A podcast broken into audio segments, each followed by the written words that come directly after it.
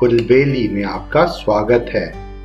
यहाँ आप सुनेंगे बाल कहानियाँ, इतिहास के रोमांचक किस्से और हमारी संस्कृति से जुड़ी मज़ेदार बातें।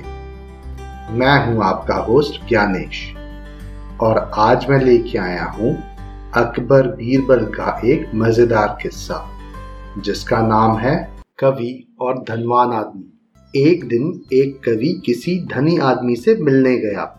और उसे कई सुंदर कविताएँ इस उम्मीद के साथ सुनाई कि शायद वो धनवान खुश होकर कुछ इनाम ज़रूर देगा। लेकिन वो धनवान भी महाकंजूस था। बोला, तुम्हारी कविताएँ सुनकर दिल खुश हो गया। तुम कल फिर आना, मैं तुम्हें खुश कर दूँगा।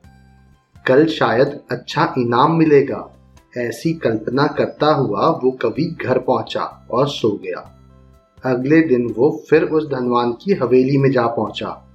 धनवान बोला, सुनो कवि महाशय, जैसे तुमने मुझे अपनी कविताएँ सुनाकर खुश किया था, उसी तरह मैंने तुम्हें आज यहाँ बुलाकर खुश कर दिया। तुमने मुझे कल कुछ भी नहीं दिया, इसलिए मैं भी कुछ नहीं दे रहा। हिसाब बराबर हो गया। कवि बेहद निराश हो गया। उसने अपनी आप बीती एक मित्र को कह सुनाई और उस मित्र ने बीरबल को बता दिया।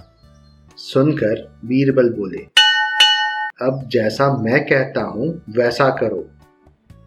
तुम उस धनवान से मित्रता करके उसे अपने घर बुलाओ।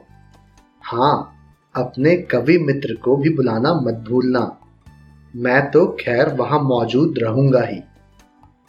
कुछ दिनों बाद बीरबल की योजना अनुसार कवि के मित्र के घर दोपहर की भोज का कार्यक्रम तय हो गया।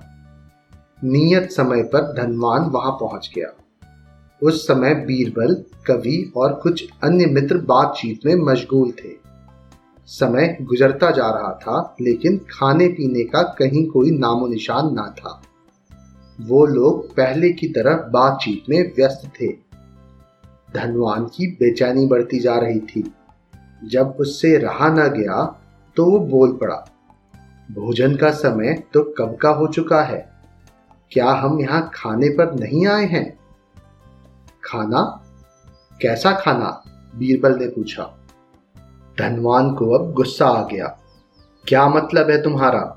क्या तुमने यहाँ खाने पर नहीं बुलाया है? खाने का तो कोई निमंत्रण नहीं था।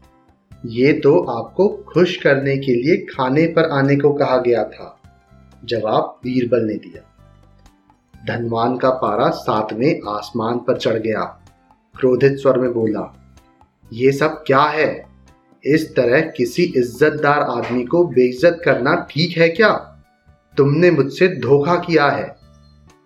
अब बीरबल हंसता हुआ बोला, यदि मैं कहूँ इसमें कुछ भी गलत नहीं तो? तुमने इस कवि से यही कहकर धोखा किया था ना कि कल आना। सो मैंने भी कुछ ऐसा ही किया। तुम जैसे लोगों के साथ ऐसा ही व्यवहार करना चाहिए। धनवान को अब अपनी गलती का आभास हुआ और उसने कवि को अच्छा इनाम देकर वहाँ से विदा ली। वहाँ मौजूद सभी बीरबल को प्रशंसा भरी नज़रों से देखने लगे। मुझे उम्मीद है आपको ये कहानी पसंद आई होगी। ऐसी और कहानियाँ सुनने के लिए हमारे चैनल को लाइक और सब्सक्राइब करें। इस कहानी को ज़्यादा से ज़्यादा शेयर करें। जल्दी मिलते हैं एक और नई कहानी के साथ। तब तक के लिए धन्यवाद।